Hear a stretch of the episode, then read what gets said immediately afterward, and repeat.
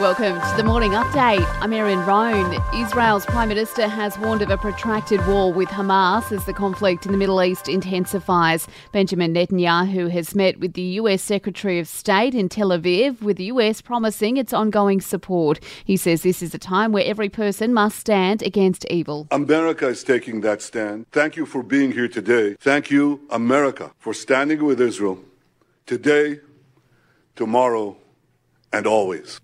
More than 6,000 bombs have been dropped on Gaza in the last week alone, with the death toll in the tiny territory rising to 1,400.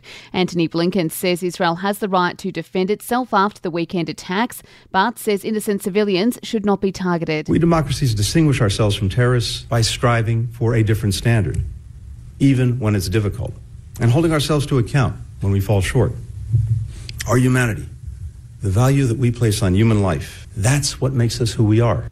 It comes as the United Nations warns the situation in Gaza is critical with food and water running out. Israel is refusing to open humanitarian supply lines until all hostages taken by Hamas over the weekend are freed. To other news, yes and no campaigners are making their final pitch to voters ahead of tomorrow's referendum on the Indigenous voice to Parliament. In order for the referendum to be successful, it needs a double majority, which means support from the majority of voters across at least four states. If you want to avoid the crowds tomorrow, early voting centres are open until 6pm today. New Zealanders head to the polls in the country's national election this weekend, experts tipping the Conservative National Party to win there.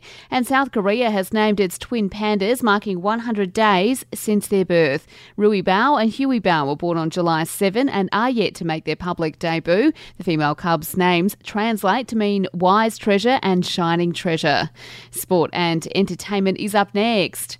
At the Men's One Day Cricket World Cup, South Africa has taken a 134 run win over Australia. The Proteas making 311, Australia all out for 177 in reply. Skipper Pat Cummins says they were well off the mark. Not much needs to be said tonight. I think everyone's hurting. Um, so we've got a few days. The next game's here as well. So we'll regroup and, yeah, everyone's hurting. So we'll try and make amends.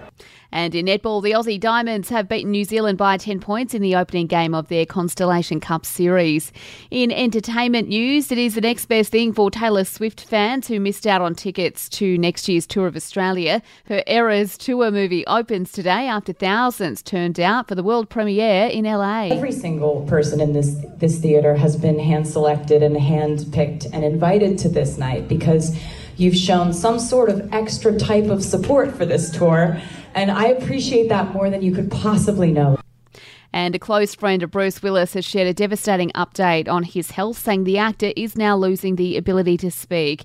Moonlighting director Glenn Gordon Caron says the 68 year old is no longer able to enjoy some of his favourite hobbies either. That's the latest from the Nova Podcasts team. We'll see you later on for another episode of The Update.